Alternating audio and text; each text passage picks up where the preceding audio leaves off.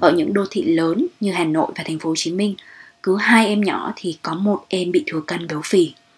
Đây là một con số mà các bố mẹ không thể tặc lưỡi bỏ qua được. Một thực tế khác thì tỷ lệ mắc ung thư của Việt Nam ngày càng tăng cao. Theo số liệu từ Tổ chức Ung thư Toàn cầu Global Can 2020, trong vòng 2 năm, tỷ lệ mắc ung thư mới của Việt Nam đã tăng lên 9 bậc trên bản đồ ung thư thế giới. Trong 10 người được chẩn đoán mắc ung thư tại Việt Nam, chỉ có chưa đến 3 người sống sót. Bạn không thể đứng ngoài bức tranh rộng lớn của phong trào thực phẩm chậm, bởi vì ở thái cực ngược lại, những lựa chọn ăn uống mặc định và tiện lợi hiện nay tiềm ẩn những nguy cơ lớn về sức khỏe. Xin chào các bạn, mình là Health Coach Nam Phương của kênh Chậm Chậm Mà Sống, kênh chia sẻ về dinh dưỡng toàn diện và lối sống chậm. Chào mừng các bạn đến với mùa thứ 12 của Chậm Chậm Mà Sống, chuỗi podcast về lối sống chậm. Phương sẽ đưa bạn quay trở về với những khái niệm căn bản nhất của sống chậm, cùng với những ứng dụng thực tiễn của nó. Hy vọng rằng những kiến thức và kinh nghiệm được chia sẻ tại đây sẽ giúp bạn nhìn rõ hơn những lựa chọn quan trọng của mình trên con đường xây dựng một cuộc sống bình an và trọn vẹn. Bạn ơi, đây là tập thứ tư của series podcast Phong trào sống chậm rồi. Sau 3 số đào sâu vào những khái niệm nền tảng của sống chậm để giúp bạn hiểu rõ và định hình lối sống của mình. Bắt đầu từ tập này, Phương sẽ đưa ra những chỉ dẫn chi tiết cụ thể hơn nhằm áp dụng sống chậm vào những hoạt động hàng ngày của bạn. Bắt đầu từ chuyện ăn uống nhé. Ăn uống đã luôn là nhu cầu cơ bản, bức thiết và là chủ đề gây nhiều tranh cãi bậc nhất trong lịch sử. Đây cũng là điểm khởi đầu của phong trào sống chậm trên thế giới. Bạn có nhớ câu chuyện của Carlo Petrini đứng lên phản đối việc mở chuỗi cửa hàng thức ăn nhanh McDonald's tại thành Rome cổ kính chứ? Ở phạm vi toàn cầu thì phong trào thực phẩm chậm, slow food đã đặt nền móng cho cả một triết lý sống chậm. Điều mà chúng ta đang tìm hiểu và áp dụng trong phạm vi của series podcast này còn tại Việt Nam, vấn đề an toàn vệ sinh thực phẩm, mất cân bằng dinh dưỡng phát sinh từ lối sống hiện đại đang thôi thúc mọi người tìm kiếm giải pháp bền vững hơn, lâu dài hơn. Chuyện ăn uống bao gồm ăn gì, ở đâu, ăn như thế nào, cho sạch, đủ chất, vui vẻ luôn là mối băn khoăn chung. Đặc biệt là nếu bạn đang ở vai trò người chăm sóc những người không chỉ quan tâm tới sức khỏe của bản thân mà còn phải chăm lo bữa ăn cho cả gia đình hẳn bạn đã không ít lần cảm thấy bối rối choáng ngợp trước cả biển thông tin và cả những lời khuyên xoay quanh chủ đề ăn uống. Nhưng mình tin rằng thực phẩm chậm có thể là chìa khóa để giải quyết vấn đề này vậy thì chữ chậm trong thực phẩm chậm có nghĩa là gì? Đó có phải là lời nhắc nhở ăn chậm nhai kỹ hay ăn trong chánh niệm hay không? Thực phẩm chậm không chỉ mang hàm ý, thưởng thức mọi thứ một cách từ từ, dù tinh thần này cũng bao hàm trong đó. Ở nghĩa đầy đủ nhất, thực phẩm chậm là những chỉ dẫn toàn diện về ăn uống. Từ cách lựa chọn thực phẩm, cách ăn uống, gắn kết mọi người xung quanh bàn ăn cho đến ý nghĩa của việc ăn uống tới toàn bộ mạng lưới sự sống quanh mình bạn sẽ hiểu hơn về khái niệm thực phẩm chậm qua tầm nhìn của Slow Food Organization, tổ chức tiên phong cho phong trào thực phẩm chậm toàn cầu. Chúng tôi hướng về một thế giới nơi tất cả mọi người đều có thể tiếp cận và tận hưởng nguồn thực phẩm tốt lành cho họ, tốt lành cho người nuôi trồng và tốt lành cho đất mẹ. Chúng tôi tiếp cận khái niệm về thực phẩm dựa trên ba nguyên tắc liên kết với nhau: tốt, sạch và công bằng. Tốt ở đây là chất lượng cao, giàu hương vị và lành mạnh cho sức khỏe. Sạch có nghĩa là quy trình sản xuất không gây hại cho môi trường công bằng tức là giá cả dễ tiếp cận với người tiêu dùng đồng thời người sản xuất nhận được mức chi trả và các điều kiện hợp lý nghe thì hay nhưng vĩ mô quá phải không vậy thì bạn không thể đứng ngoài bức tranh rộng lớn của phong trào thực phẩm chậm bởi vì ở thái cực ngược lại những lựa chọn ăn uống mặc định và tiện lợi hiện nay tiềm ẩn những nguy cơ lớn về sức khỏe nhan nhãn trên các quầy kệ siêu thị là những loại thực phẩm nghèo dinh dưỡng, nhiều đường, chất phụ da và chứa đầy các thành phần chiết xuất hoàn toàn xa lạ với cơ thể con người, đặc biệt là các thành phần GMO, tức là thực phẩm biến đổi gen. Việc tiêu thụ thức ăn được sản xuất quy mô công nghiệp từ các tập đoàn lớn, lạm dụng chất hóa học trong quá trình vận chuyển, chế biến đang tàn phá sức khỏe và đầu độc môi trường với tốc độ nhanh chóng. Đó chính xác là thực phẩm rác theo đúng nghĩa đen. Nếu không được trang bị những tư duy cần thiết chúng ta sẽ là những người trực tiếp hứng chịu hậu quả đó. Để phương chỉ cho bạn một vài số liệu thực tế nhé. Theo kết quả tổng điều tra dinh dưỡng toàn quốc năm 2019 2020 của Viện Dinh dưỡng Quốc gia, tỷ lệ trẻ em béo phì đã tăng gấp đôi trong vòng 10 năm qua. Tỷ lệ béo phì ở trẻ em nội thành tại thành phố Hồ Chí Minh và Hà Nội đã lên đến con số khủng khiếp, lần lượt là 50% và 41%. Có nghĩa là ở những đô thị lớn như Hà Nội và thành phố Hồ Chí Minh, cứ hai em nhỏ thì có một em bị thừa cân béo phì. Đây là một con số mà các bố mẹ không thể tặc lưỡi bỏ qua được. Một thực tế khác thì tỷ lệ mắc ung thư của Việt Nam ngày càng tăng cao. Theo số liệu từ Tổ chức Ung thư Toàn cầu Global Can 2020, trong vòng 2 năm, tỷ lệ mắc ung thư mới của Việt Nam đã tăng lên 9 bậc trên bản đồ ung thư thế giới. Chỉ tính riêng tại Bệnh viện Ca Trung ương, tỷ lệ bệnh nhân đến chữa bệnh năm sau luôn cao hơn năm trước từ 20 đến 30% và tỷ lệ tử vong do ung thư ở Việt Nam là 73,5%, cao hơn rất nhiều so với mức trung bình trên thế giới là 59,7%. Có nghĩa là trong 10 người được chẩn đoán mắc ung thư tại Việt Nam, chỉ có chưa đến 3 người sống sót.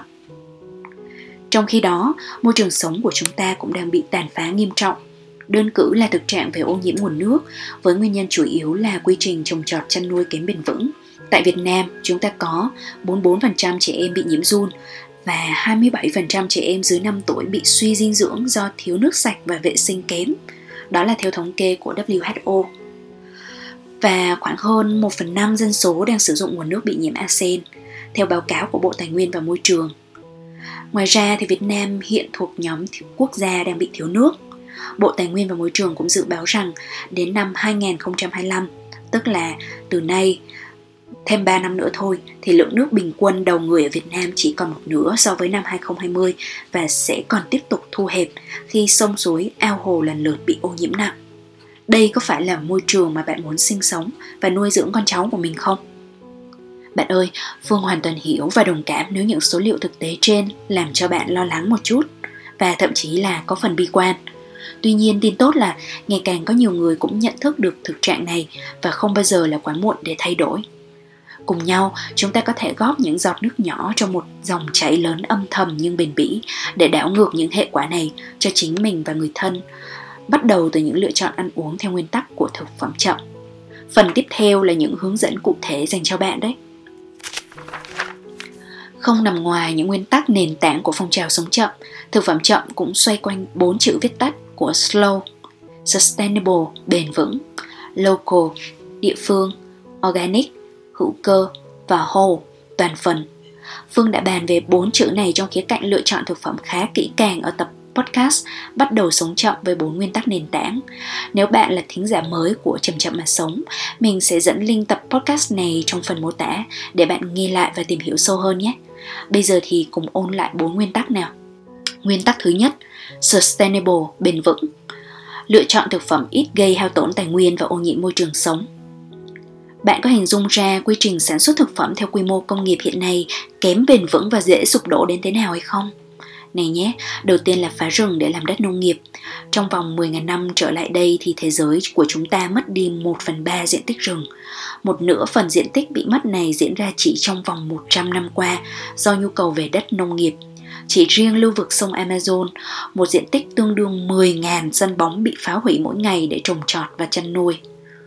Thật kinh hoàng phải không? Suy giảm diện tích rừng sẽ tạo nên những sụp đổ dây chuyền về sinh thái, sự tuyệt chủng của nhiều loài cây cối và sinh vật, thay đổi vòng tuần hoàn nước gây hạn hán, mất đi nguồn hấp thụ khí carbon dioxide, góp phần lớn vào biến đổi khí hậu và nóng lên toàn cầu. Chúng ta đang phá hủy rừng và biến trái đất trở thành nơi khô cằn, nóng bức và khó có thể sinh sống chỉ để phục vụ nhu cầu ăn uống. Thứ hai là tình trạng sử dụng hóa chất như sử dụng phân bón, thuốc diệt cỏ và thuốc trừ sâu. Hóa chất được sản xuất với mục đích tối cao là sản xuất được nhiều, nhiều và nhiều hơn nữa. Trên những cánh đồng rộng lớn, chúng ta diệt hết các loài cỏ và cây cối cạnh tranh để trồng lương thực, bón cây bằng những chất hóa học xa lạ với tự nhiên để cho ra sản lượng nhiều hơn, thậm chí sử dụng công nghệ biến đổi gen gây nhiều tranh cãi. Đó là ngành trồng trọt, chăn nuôi cũng không khá hơn. Động vật được nuôi nhốt tập trung trong tình trạng kém vệ sinh, tách khỏi lối sống tự nhiên, cần sử dụng thuốc kháng sinh để duy trì sự sống và cung cấp trứng sữa. Những hóa chất sử dụng trong quá trình trồng trọt chăn nuôi không mất đi đâu cả. Chúng tích lũy dần vào cơ thể qua thực phẩm chúng ta ăn mỗi ngày, đi vào nguồn nước, đất đai, không khí và đầu độc toàn bộ sự sống. trên bàn ăn hàng ngày của gia đình bạn có bao nhiêu món ăn đã ngấm những chất hóa học này thứ ba là lãng phí tài nguyên và phát thải khí nhà kính nếu chỉ để phục vụ nhu cầu dinh dưỡng, đó là sự lãng phí không cần thiết chúng ta đơn thuần là đang nuông chiều vị giác và sở thích ăn thịt của mình thôi Điều trớ trêu là ngành chăn nuôi chỉ cung cấp 18% lượng calorie và 37% protein lương thực cho con người, nhưng lại dùng đến 83 nguồn đất, cũng như thải ra 60% lượng khí thải nhà kính. Trong khi đó, có những lựa chọn thay thế thân thiện với môi trường hơn. Ví dụ, để sản xuất ra 100 gram đạm thịt bò nuôi trong các trang trại lớn thì tốn tới 49,89 kg CO2, trong khi 100 gram đậu phụ chỉ tốn 1,98 kg và 100 gram đạm từ các loại hạt thì chỉ tốn 0,26 kg. Như vậy, các loại hạt là lựa chọn thay thế thân thiện với môi trường gấp 190 lần so với đạm thịt bò các bạn ạ. Dù đã đề cập trong podcast kỳ trước, Phương vẫn cần nhấn mạnh lại kết luận rằng điều đơn giản và hiệu quả nhất chúng ta có thể làm là giảm thịt, sữa, các thực phẩm có nguồn gốc động vật nói chung và tăng tỷ lệ thức ăn có nguồn gốc thực vật trong chế độ ăn hàng ngày. Các bạn có thể đọc thêm bài Ăn chay là cách tốt nhất để bảo vệ trái đất mà Phương đính kèm ở trong podcast nhé. Thứ tư là hệ thống phân phối thực phẩm của chúng ta có đầy bất cập. Trong nền kinh tế toàn cầu và sản xuất nông nghiệp tập trung, thực phẩm được sản xuất từ người lao động ở những nước đang phát triển. Họ bị buộc phải làm việc trong những điều kiện có hại cho sức khỏe, kém hạnh phúc, với đồng lương bèo bọt và được trao rất ít quyền lợi. Thậm chí họ còn không có tiền để mua lại những loại thực phẩm mà họ đã trồng nên. Sau khi sản xuất, những sản phẩm này được vận chuyển đến các khu vực phát triển, giàu có hơn như Mỹ hay châu Âu Ngoài những bất bình đẳng xã hội rõ ràng trong hệ thống này thì việc vận chuyển thực phẩm từ bên này sang bên kia hành tinh sử dụng một lượng lớn nhiên liệu hóa thạch, nguồn nguyên liệu không thể tái tạo và đang cạn kiệt nhanh chóng. Chúng ta có thể nhìn vào giá xăng dầu và những cuộc chiến tranh liên miên đang xảy ra trên thế giới là sẽ thấy rõ những đau khổ cùng cực tạo ra bởi cái việc mà tranh chấp những cái nguồn tài nguyên này. Thứ năm là thực phẩm dư thừa. Trong quy trình sản xuất dài dằng dặc, thức ăn bị thất thoát ở mọi khâu, từ trồng trọt ban đầu đến sàng lọc ở siêu thị rồi đến tiêu dùng cuối cùng của hộ gia đình. Nếu cộng dồn lại, một diện tích lớn hơn đất nước Trung Quốc và một phần tư lượng nước sạch trên toàn cầu đang được sử dụng để sản xuất lượng thực phẩm không bao giờ được ăn. Chúng ta bỏ đi 30% ngũ cốc, 20% các cây hạt lấy dầu, 20% thịt và sữa và 35% cá. Ước tính tới năm 2050, dân số thế giới sẽ chạm mốc 10 tỷ người. Để đáp ứng nhu cầu thực phẩm, chúng ta có thể sẽ phải cân nhắc tới việc tái sử dụng cả chất thải thực phẩm hiện nay. Bạn ơi, thứ lỗi cho Phương vì đã dài dòng. Mình có thể nói cả ngày về sự mất cân đối và kém bền vững trong quy trình sản xuất thực phẩm công nghiệp. Và mình cũng cảm thấy cần làm rõ, thật là rõ điểm này vì mình tin là chúng ta không thể sống khỏe mạnh và hạnh phúc khi trái đất, ngôi nhà chung đang lung lay tới tận nền móng. Và ba nguyên tắc tiếp theo đây cũng chính là giải pháp cho sự bền vững. Chúng ta cùng bàn tới nguyên tắc thứ hai. Nguyên tắc thứ hai, local, địa phương. Đúng như tên gọi của nó, nguyên tắc này khuyến khích tiêu dùng thực phẩm được sản xuất ngay tại nơi mình sinh sống hoặc không quá xa nơi mình sống. Nguyên tắc này Phương đã nói hoài, các bạn nghe có chán không nhỉ? Thay vì giải thích lại thêm một lần nữa lý do vì sao chúng ta nên làm thế, mình sẽ kể một chút về những niềm vui mình có được khi quay về với nguồn thức ăn dồi dào từ chính địa phương mình nhé. Mình nhớ là vào cái khoảng thời gian mà mình mới tới Đà Lạt thì mình đã uh, nhận lời làm lại thương hiệu cho một chuỗi cà phê tại Đà Lạt và để tìm hiểu xem là câu chuyện cà phê mà mình có thể kể là gì thì mình đã đi tìm đến tận nguồn những nơi mà sản xuất cà phê và mình đã gặp được rất là nhiều những ờ, con người thú vị và trong đó thì mình nhớ không thể nào quên được cái cuộc gặp gỡ với chú Sơn mà hiện tại là chủ thương hiệu Sơn Pacamara thì hiện nay Sơn Pacamara đã là một thương hiệu cà phê đặc sản rất là nổi tiếng ở trong giới hâm mộ chất lượng cà phê. Tuy nhiên á, thì cái lúc mà mình gặp chú Sơn cách đây 4 5 năm thì uh, chú Sơn chưa có thương hiệu riêng được nhiều người biết đến như hiện nay. Và chú mình chỉ biết chú như là một người nông dân đã rất là nhiệt tình và tận tâm hướng dẫn và trao lại kiến thức cho mình về quy trình trồng cà phê tại nông tại nông trại. Và nhưng mà cái điều mà mình ấn tượng là lúc đấy ánh mắt của chú nó cứ ngời lên lấp lánh về cái niềm đam mê. Và chú có thể thao thao bất tuyệt rất là nhiều những cái kiến thức mà bản thân mình không hề biết một chút nào hết mặc dù mình luôn luôn nhận rằng mình là một người rất là sành cà phê. Thì lúc đấy thì chú Sơn mới có mời mình rằng là nếu mà muốn tiếp tục tìm hiểu và muốn thưởng thức những cái loại cà phê mà thực sự ngon thì có thể đến nhà chú. Và ngay ngày hôm sau thì mình đã đến nhà chú và được cô chú hướng dẫn cho rang cà phê với chiếc máy rang uh, nhỏ chỉ rang một ký thôi nhưng mà các bạn tưởng tượng là à, với mỗi cái mẻ mà một ký đó thì chú đã sử dụng cái máy rang và rang đến cả một tấn cà phê. Thì các bạn có thể tưởng tượng được là bao nhiêu mồ hôi công sức đã được đổ vào đó như thế nào để mà tạo nên một cái thương hiệu như ngày nay. Và sau khi mà gặp chú Sơn thì mình có duyên kết nối thêm với những nông trại khác và đặc biệt là mình uh, bắt đầu tìm hiểu về rau củ quả để tìm được cái nhà cung cấp mà bền vững. Thì lúc đấy có một thương hiệu là của chị Thủy Tiên làm là vòng lâm viên. Thì mình được chị Hằng Mai giới thiệu đến vòng lâm viên để mua rau và cũng lại một bất ngờ nữa là khi mà mình gặp chị Thủy Tiên thì mình cũng thấy giống như là khi gặp chú Sơn ấy, là họ dạy dạy cho mình quá nhiều thứ. Không chỉ là uh, cái chuyện sạch hay không sạch rồi thế nào là nông sản ngon mà chị Thủy Tiên còn hướng dẫn cho mình đầy đủ những cái kiến thức về hệ sinh thái. Và mình nhớ rất là nhớ những cái buổi mà được uh, đến và cùng với những bạn tình nguyện viên ở nông trại xem những cái bộ phim sinh thái uh, những bộ phim về lối sống bền vững mà chị Thủy Tiên uh, chiếu cho mọi người. Rồi là với một giống như là một cái hệ sinh thái nhỏ nhỏ vậy đó thì tụi mình có những cái nhóm bạn mà sau đấy làm rất là nhiều thứ với nhau, thậm chí là cùng đi du lịch với nhau, cùng giao lưu với những cái đoàn ăn thực dưỡng ở dưới miền tây. Và đấy là những cái ngày tháng vô cùng hạnh phúc đối với mình. Còn hiện nay á, thì mình đã biết rất là nhiều nông dân trong vùng. Và mình đoán rằng là ở địa phương của các bạn có thể có. Giống như ở Đà Lạt là có những cái ờ, hiệp hội hay là có những cái hội nhóm mà bắt đầu mở ra những cái phiên chợ nông sản đặc biệt là phiên chợ nông sản hữu cơ.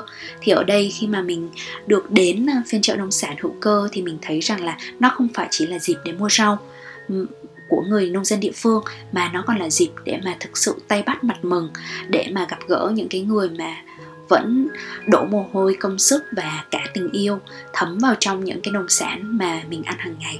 Thì đấy là cả một ngày hội đối với mình và rất là nhiều những anh chị em bạn bè khác. À, ngoài ra thì hiện tại riêng đối với cà phê thì mình thấy là mình có rất là nhiều niềm vui khi mà hỗ trợ cho từ cô bác hàng xóm đi hái cà phê. Khi mà cà phê tới chín hạt này thì có thể hái và tự trồng tự ờ, phơi và tự uống. Cho đến là uh, mẹ mình cũng có niềm vui khi mà đi lang thang quanh những cái vùng đồi á. Um, ở mặc dù hiện tại là ở chỗ mình á, thì những cái ờ, công trình xây dựng đã nó đã mọc lên như nấm nhưng uh, vẫn có những cái vùng đồi mà nông dân vẫn đang trồng rau củ quả. Và họ thường xuyên là trao tặng cho mẹ con mình những cái nông sản mà họ bán không được.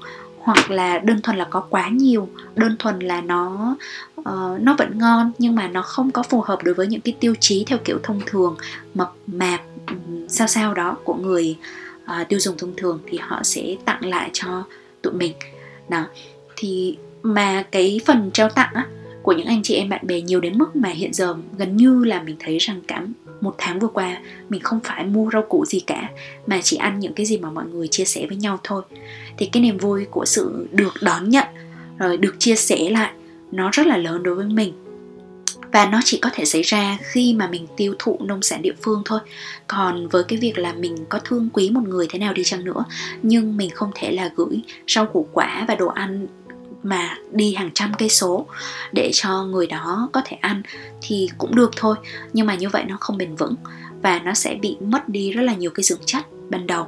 Đó thì mình biết được rằng uh, khi mà rau củ mà xuống đến thành phố Hồ Chí Minh chẳng hạn thì nông dân ở Đà Lạt sẽ phải bù thêm khoảng tầm 10 đến 15% bởi vì là nó héo, nó mất nước.